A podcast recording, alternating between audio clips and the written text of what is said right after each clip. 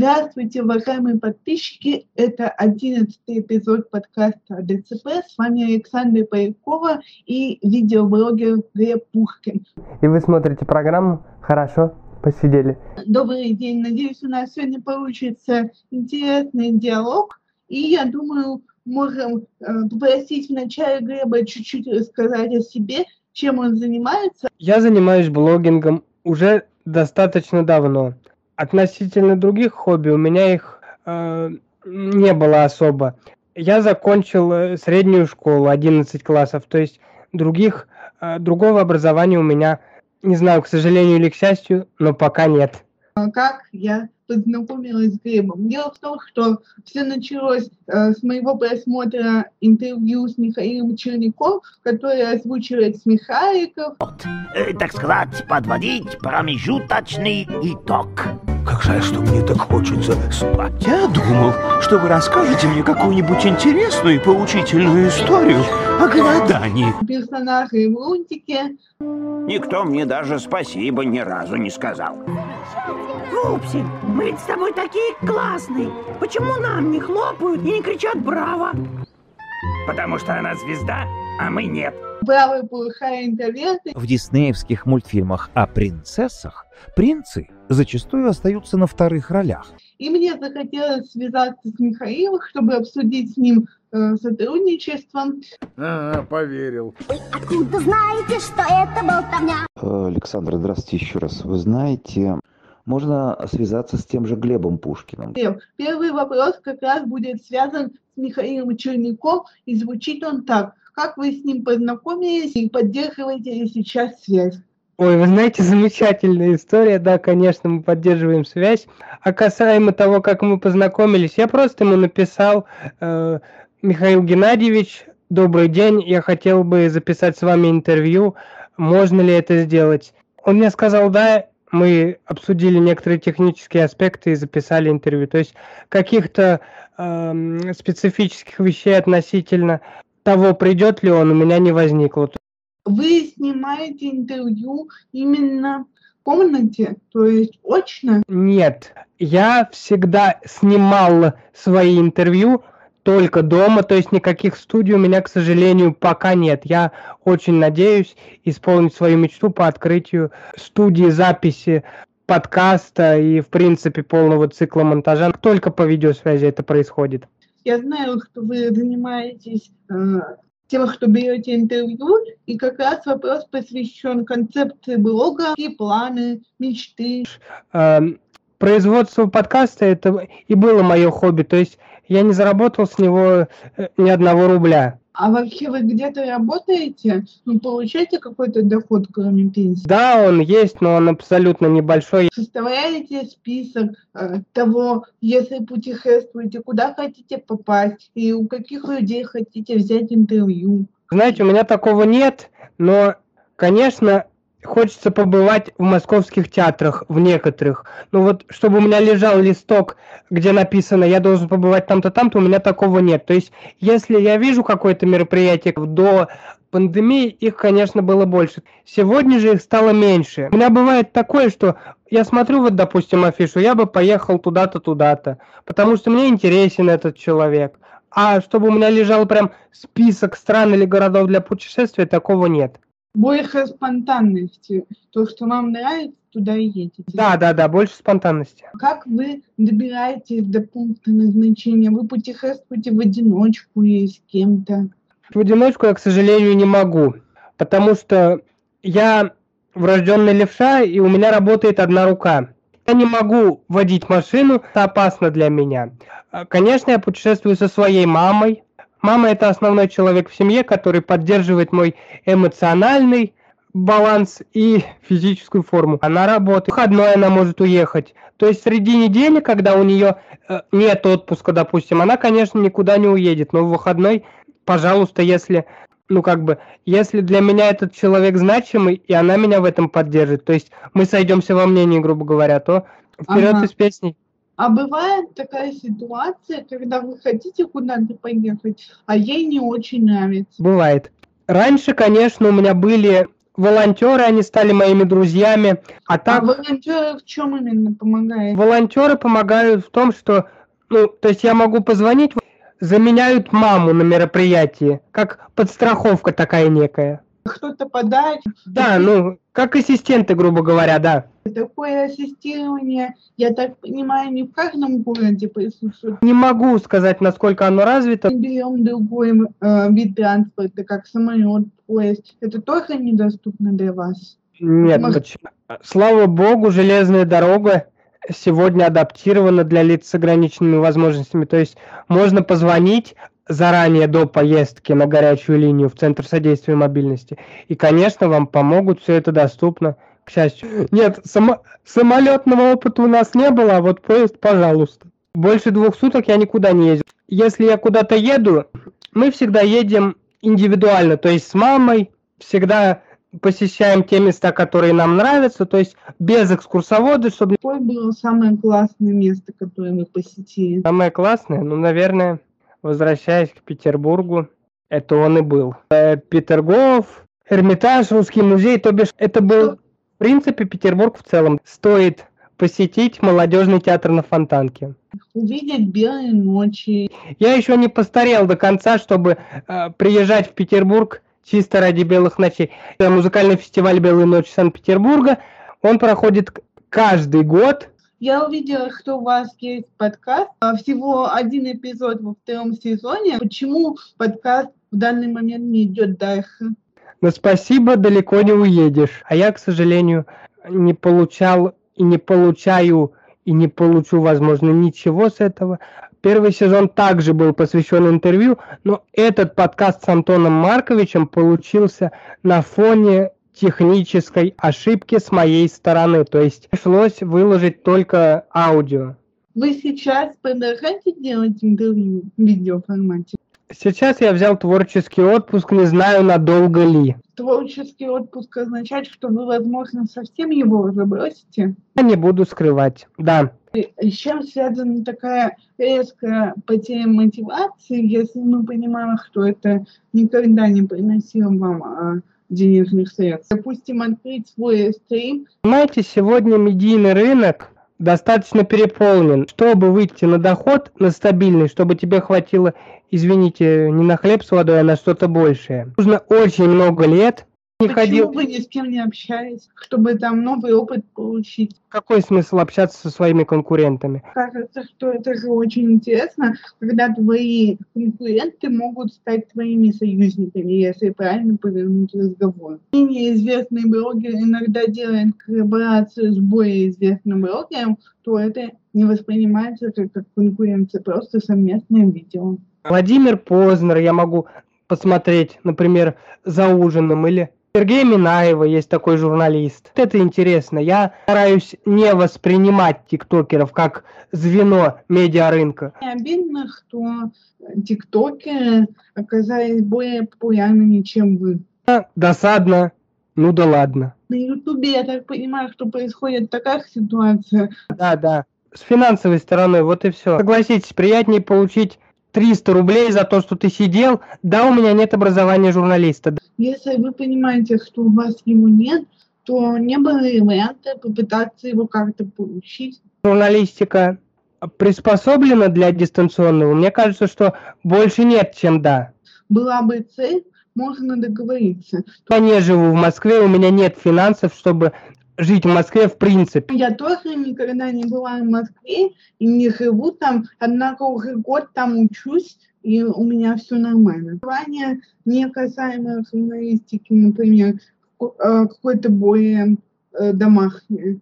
Программист тот же самый, конечно. Даже если получать образование программиста, то вы же его можете с разными целями использовать это образование, просто чтобы заработать на студию, раз вы говорите, что Да. не- не хотите. Я понял ниточку ваших мыслей. То есть вы а, просто потом инвестируете эти деньги, которые заработали в свое хобби. Если вы захотите немного углубленно об этом поговорить, давайте мы это сделаем в другой раз.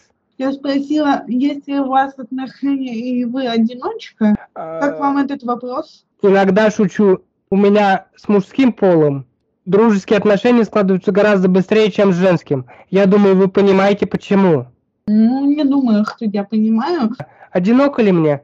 Просто я отвечу так, что да, мне бывает одиноко, но э, набив несколько шишек судьбы, как говорит моя мама, я лучше постою в сторонке. Я не закрываюсь, не закрываюсь от женского пола ни в коем случае. Мне это дается тяжело, в том плане, что я человек достаточно восприимчивый. Какой-то травмирующий опыт, который сейчас мы затрагивать не будем. Я не встретил человека, который бы меня всецело понял. Конечно, были опыты травмирующие, которые я вкратце расскажу. Проездом в тот день подвинул свой отъезд домой, говорю, давай поедем чуть позже, мне нужно встретиться. Но а человек, который просто сказал мне давай, просто-напросто не пришел. Зачем выслушивать ее отговорки, если мы все знаем, что общество, общество еще не до конца готово принять лиц с ограниченными возможностями. Всегда есть боязнь, как подойти, с какой стороны, за какой вентиль или ручку дернуть, как подойти к человеку, как его понять, чем он живет, ну и так далее. Какой у вас опыт общения с людьми вообще в целом, и какой опыт вы приобрели общения, пока снимали свое шоу? Давайте я скажу нейтральный. Есть такой замечательный композитор, зовут его Олег Шумаров. Вот это полный нейтралитет был. В связи я... с чем? А, в связи с чем? С его стороны просто как это было. Я говорю ему, Олег, здравствуйте, можно с вами записать интервью? И он мне сказал, что, да, Глеб, я с удовольствием сделаю с тобой интервью, но когда твой канал подрастет. Негативный опыт. Ну, что такое негативный опыт? Был у меня, конечно, например, когда я написал одному человеку, он говорит, а какая запись? Вот это уже негативный опыт. Не буду же я тратить огромные деньги и вообще, в принципе, деньги на то, чтобы кто-то пришел был ли какой-то знание диалога и больше спонтанный разговор? Больше фактор спонтанности, конечно. У меня лежит один сценарий первого моего выпуска, еще то ли с 15 то ли с 16 года, но я его не использовал, потому что я не смог связаться с гостем по причине технической. Как вы вообще определяете, с кем будет интервью, как с ними связываетесь? Где происходят предварительные договоренности? Предварительные договоренности всегда происходили ВКонтакте. Я никогда не бился за человека. То есть, э, если он сказал нет, значит нет. Для меня, вот вы спросили про нейтралитет, для меня нет полутонов. То есть э, полутона между строк, поуговаривай меня. У меня такого нет. У меня есть либо да, то есть либо ты приходишь, либо нет. То есть Пришел? Спасибо. Не пришел? Идем дальше и больше не возвращаемся. Никогда. Я понимаю позицию не уговаривать человека, но есть ли такое, что можно попытаться у него выяснить, допустим, почему он отказался, Конечно. чтобы впредь с людьми не допускать э, тех ошибок и уже вести себя как-то иначе, возможно, не мое поведение, по большей части. Это просто фактор популярности, давайте я так скажу. А фактор популярности в каком смысле? Что гости популярнее вас? И... Да, да, все хотят денег, давайте будем честными. Но про многих личностей в шоу-бизнесе, я думаю, можно сказать, что лучше я приду за деньги, чем я приду бесплатно. У меня был негативный опыт, один, и после этого я стараюсь не заострять на этом внимание. Это было слово э, заканчивающейся фразой «Как ты можешь так заманивать своих гостей?» Шел и не пришел. Видимо... наверняка были причины, так сказать. Вы пробовали в этом разобраться? Ну, а зачем общаться с людьми, которые так отвечают? Равно, ну, сказал бы, извините, мне это не интересно. Ты бил слово, что вы заманиваете гостей. Да.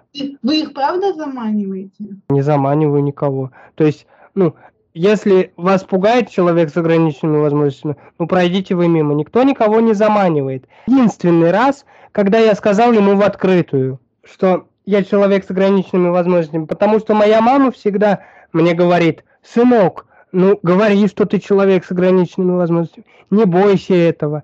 Я этого не боялся. Приходили ради благотворительности. Спасибо им, но потом они понимали, что мальчик действительно что-то стоит. Почему я говорю мальчик? Потому что э, я начинал еще в своем глубоком детстве этим заниматься. Мгм.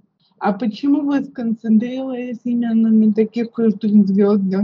Почему не было желания поговорить с кем-то менее известным, более обычным? Вы не правы, было. И то, и то было. Но все-таки звезды же интереснее для людей. Уговаривай меня. Поуговаривай меня у нас никогда не было. Сложность работы со звездой – это пригласить его. Да, но вы ведь понимаете, что раз человек звезда, он будет ожидать к тебе отношения по уговариванию. А я что, должен унижаться перед тобой как тряпочка? Ты должен оставаться человеком. Значение, которое несут звезды. С ними очень трудно работать как раз из-за их популярности. И вы должны были быть готовы к таким комментариям, что они будут э, хотеть, чтобы их уговаривали. Я это прекрасно понимаю. Конечно, никто не скажет в открытую, но все хотят, чтобы их уговаривали, ну, тем, тем самым повышая свой статус э, методом тщеславия. Ну, я с такими работать не хотел, не хочу и не буду. Но понимаю, о чем вы. Слишком бескомпромиссны в своих суждениях, если так можно выразиться. Да, да. Она же немного мешает. То есть вы могли больше людей позвать, если были бы более гибкими. Нет, я не говорю, что надо под всех прогибаться и так далее. Мало людей на таких условиях готовы давать интервью, когда либо так, либо никак. Ну, там, предложить какие-то варианты человеку. Более конкретно оговаривать условия, что там вы никого не пиарите, даже не уговариваете. Не, я так понимаю, что вы им не говорите об этом напрямую, чтобы они понимали, чтобы, э, что можно от вас ждать. А на такие-то, такие-то условия я не готов, например, идти. Вы отчасти правы, но я прошел достаточно много, и я это прекрасно понимаю. На ваш взгляд, то, что я предлагаю, не очень работает.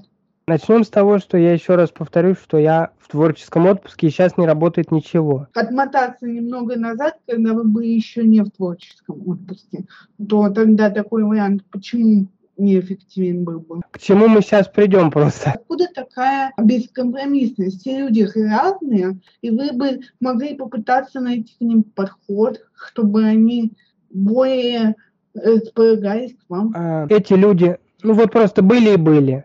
Есть люди, есть персоны, с которыми я готов пойти на компромисс. Как тогда вы определяете человека, с которым готовы идти на компромисс? Почему? Потому что мне э, очень хотелось бы видеть этого человека. А есть категория, ну, придешь, придешь, не придешь, пожалуйста, пройди мимо. Вот и все.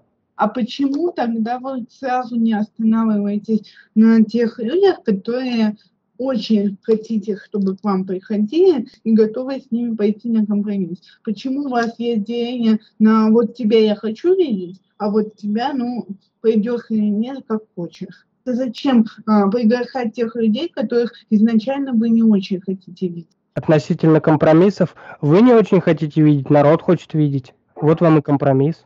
Ну, это же очень сильно будет сразу заметно, что вам неприятен ваш Но это журналистская работа неприятен. Это журналистская работа, это часть журналистской работы. Если даже взять любого профессионального журналиста, ну, приходит, э, сталкиваются два неприятных друг другу политика, но программу надо записать. Они что, в чем будет компромисс? Конечно, они запишут программу, вот и все. Вот вам и весь компромисс. Относительно этой истории меня никто никогда ни к чему не принуждал, и слава богу, степени. Ну, есть люди, которых вы хотите больше, скажем да. И это тот гость, который, если он не придет, то вы не расстроитесь. Да, ну, хорошо, ну, эфирную сетку-то, извините, надо чем-то заполнять? Вы ведь на самом деле не журналист, можете делать все, что хотите. Достаточно пространная полемика. Я просто пытаюсь сейчас прийти к пониманию вашей позиции, пока не пришла. Зачем вам понимать мою позицию? Вам станет легче? Да. Я оставлю прежним свой ответ относительно журналистской работы журналиста, который э, которого никто ни о чем не спрашивает. Вот он пришел, отработал смену на канале и все. Ну, то есть записал программу, получил зарплату. Вот воспримите это так, пожалуйста. А, я так понимаю, что с родителями, в частности, с мамой хорошие отношения. Да. А, какие, а какие отношения есть с окружением вообще? То есть здесь можно вспомнить примеры, допустим, учителей, э, каких-то людей на улице? Какова реакция, когда вы выходите из дома? Сейчас, когда я уже стал более взрослым, я стараюсь э, не замечать, допустим, ну, маленьких детей. Раньше меня раздражала реакция маленьких детей, там, и не маленьких детей, например, подросток у нас был во дворе, который говорил, инвалид, ножка болит. Меня это очень бесило. Сейчас меня это уже не бесит, потому что я понимаю, что они маленькие, и у них еще не сформировано понимание того, что мы тоже люди. Детей, а вот, допустим, про взрослых людей, какое отношение у них? Я иногда встречаю взрослых людей, которые ведут себя точно так, как дети. Начинают, да, как-то тебя вызывать, говорить, ой, ты наркоман, ой, что там, не ходишь, наверное, родители алкоголики и все такое прочее. Ну, не дал бог ума, ну что тут поделаешь. Так как я по большей части времени нахожусь дома, и я не хожу на тусовки какие-то особо там, где очень много подростков и так далее. Ну, в общем, где меня могут просто-напросто обидеть. Ну, будет неположительное, ну, как бы три буквы, три веселых буквы никто не отменял. Ночью на три веселые буквы. В Уфу. А откуда вы знаете, кто там вас обидит в этом месте и не обидит? Вы сказали отношения с родителями. Отношения с родителями, с педагогами у меня прекрасные. У меня у мамы 38 лет педагогического стажа, она работает в школе. Мне очень повезло в этом плане. То есть у меня был прекрасный педагогический коллектив. Меня никто не травил прям так, чтобы я говорил себе, а, как мне жить. Такого не было. Но по свидетельствам моих одноклассников были люди в школе, которые говорили, а, что вы идете к инвалиду, там, ну, идите побухайте, образно говоря. А вы стараетесь себя окружать теми людьми, которые к вам хорошо относятся? Да, да, да. К вам плохо относятся, вы с ними просто не общаетесь. Да? Ну, а, а как еще себя вести? Зачем дураку доказывать что-то умное? Зачем? Проанализировать, то есть, например, а, что вам чаще всего говорят, как вы себя при этом чувствуете, почему с определенными людьми хочется общаться, с другими нет. С хорошими людьми э, добро пожаловать, с плохими людьми вам направо, а нам налево. Вот и все. Как вы определяете, что человек плохой? Тот человек, который вас оскорбляет, является плохим? У меня появился черный юмор в свою сторону. То есть я могу воспользоваться самоиронией, например, эм, шуткой. Это шутка, это черная шутка. Это не все понимают, далеко не все. И не все это принимают. То есть инвалид ножка болит, ладно. Там мы, например, как-то раз с другом придумали мем. Официант, принесите мне то, чего я еще не видел. Пляски на твоей коляске. Это полный черный юмор. Это не всем понятно, поэтому я и сказал. Но благодаря вот этим вот шуткам я ну, научился фильтровать подобных людей. То есть Седьмой вопрос опять связан с подкастом. Я должна была его чуть раньше задать, но задаю в том порядке, в каком мысли мне приходил. Почему именно Крохин мы взяли подкаст, а была идея поговорить с другими смехайками, ну, кроме mm. Копатыча. И... есть, есть другое интервью с замечательным человеком, которого зовут Сергей Александрович Мордарь. Он озвучивает Савуния. Савуния, да? Да, да, да было с ним большое, замечательное, прекрасное, светлое и еще куча эпитетов интервью. Добрый вечер, Сергей Александрович. Добрый вечер, Глеб. Расскажите, пожалуйста, как вы попали в актерскую профессию? Как это произошло? Там есть еще Нюха, Йор, Барах, те же самые. Э, и, соответственно, другие эпизодические смехайки, у которых тоже можно взять интервью. Конечно, и... мы обязательно до них дойдем. Почему конкретно именно смехайки? Почему не взять актеров из трех богатырей? Там тоже очень много персонажей. Знаете, смешарики на протяжении 20 лет всем западали, и не только мне. Я не могу ответить на этот вопрос. А относительно трех богатырей их делает одна студия, по-моему. То есть состав актеров там, конечно, различается, но он, давайте я так скажу, приблизительно одинаковый. Но вы не правы. Э, многие на них выросли за эти 20 лет, и я в их числе, я не исключение, я их очень люблю. Я просто читал титры в детстве, когда смотрел мультик этот, в конце мультика, ну, в конце серии самой титры. Михаил Черняк. И когда я подрос, мне просто захотелось услышать его, ну, услышать, увидеть. Почему именно Михаил Черняк-то? Почему вы не начали с э, других Михаилов? Почему он был первым? Мне очень нравилась фраза «Укуси меня, пчела!» Хотелось узнать его историю, какой он вне смешариков, чем он вообще живет. И вот так вот у нас получилась наша первая встреча. Э, Предваряя ваш вопрос, как вы связались с Кроссом, во-первых, э, да, я нашел его, естественно. Ну, просто я попросил Михаила Геннадьевича рассказать Антону Марковичу о его участии у меня, ну, и так далее по цепочке. Ну, и Антон Маркович уже далее мне написал, Глеб, расскажите, как, что. И так вот оно и получилось. С какого журналиста берете пример при подготовке интервью?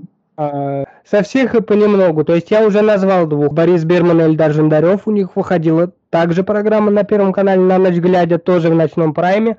Я не то чтобы беру с них пример. Они мне, ну, они мне просто нравятся. Вот, допустим, Познер, ну, что вы скажете Богу, например?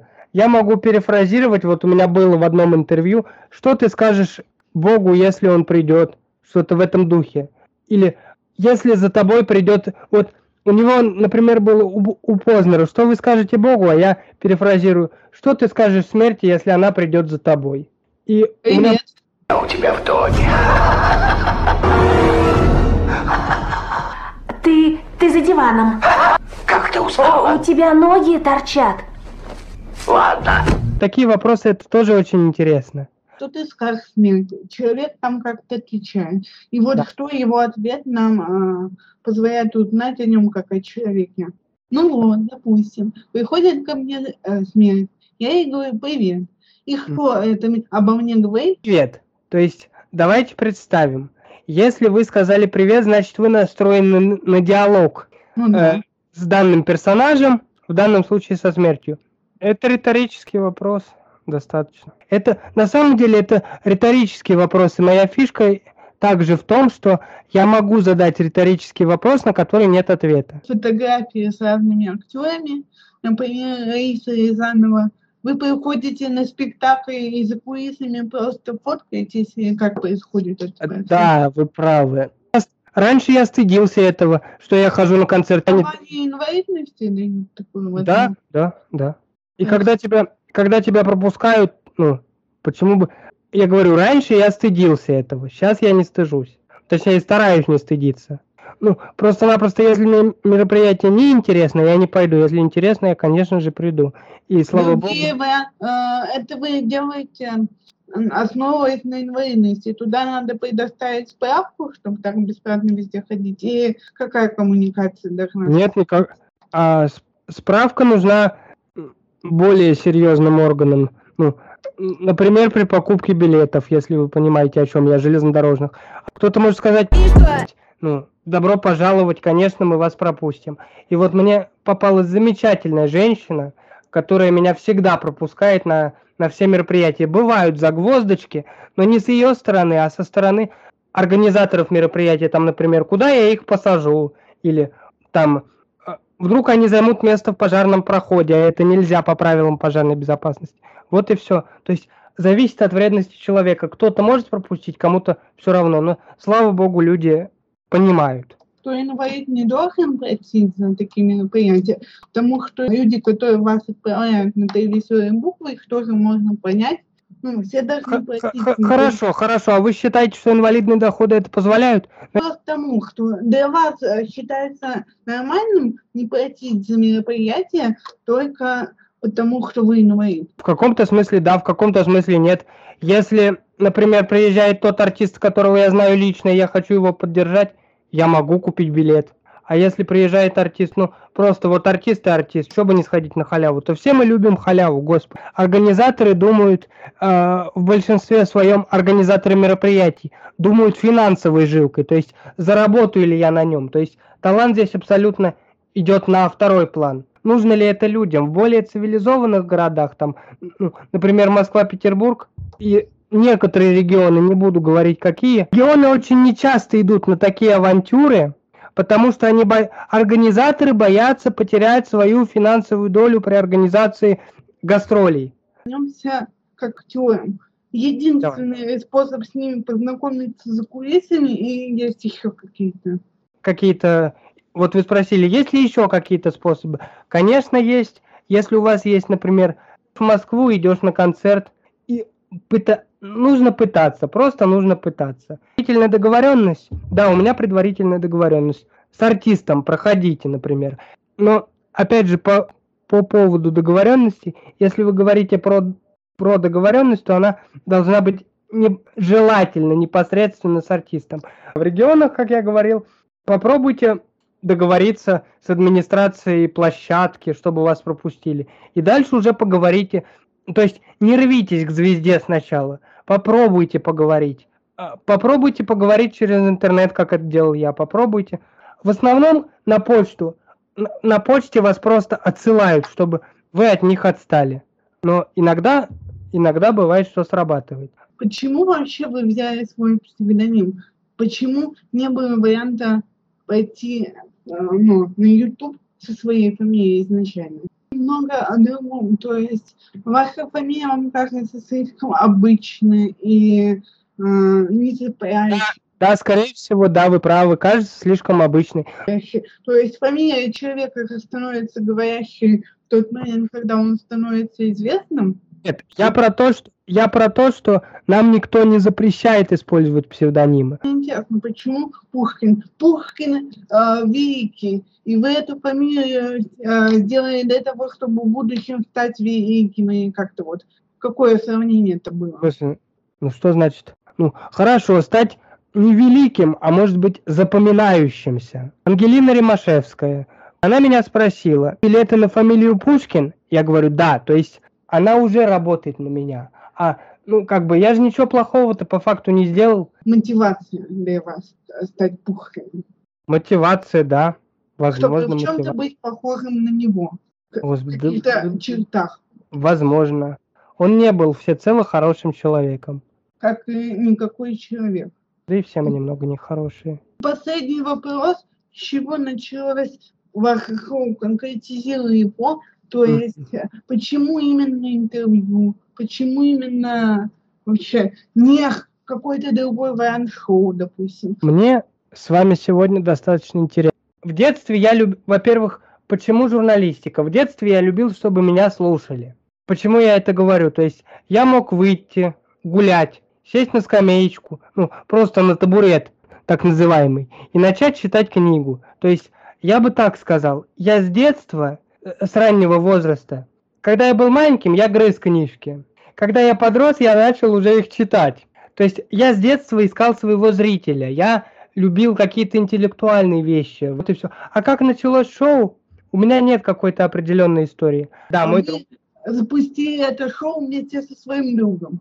Да, да, да, да. Почему я с вами сотрудничаю? Просто чтобы помочь, и а, да и вас это был больше как а, детское такое занятие, перерастающее в хобби? Я был ребенком в тот момент. И, конечно, перерастающее в хобби, конечно. Вы правы, абсолютно. А друг, ну, мы дружили, мы общались очень много лет. А, я ему говорю, Антон, давай что-нибудь сделаем, какой-нибудь проект для Ютуба. Хорошо посидели. Ну, ну, в чем символизм названия? Кто-то из гостей, уходя, вам сказал эту фразу хорошо посидели. То есть ко мне гость был предрасположен и позитивно настроен, и я, то бишь у нас сложилась беседа. Ну, вы знаете, у меня это название ассоциируется с... Пока все дома, мы вас ждем. Домашний формат. Да, вы правильно, вы правильно поняли. Вот видите, пока все дома, да. То есть без пафоса. Мы стараемся раскрыть героя, э, так скажем, раскрыть героя после выключения. Ну, знаете же, съемка на телеке. Выключаются камеры. При камерах я хороший, после камер я не очень. Вот у нас с вами что сегодня? У нас с вами живой диалог. Спрашиваем гостя о его впечатлениях о разговоре и, может быть, какое-то напутствие слушателям, финальное слово. Не бойтесь, пробуйте. Вот это вот относительно того, что я уже сказал. А финальное слово пробуйте нравится. Если вам что-то нравится, обязательно пробуйте, обязательно все получится. Ну, я думаю, да, хорошее слово. потому что многие из нашей аудитории действительно стесняются пробовать. В общем, ребята, спасибо, что посмотрели этот эпизод. Будем ждать новых гостей. До скорых встреч. Спасибо Всем большое. пока. Спасибо.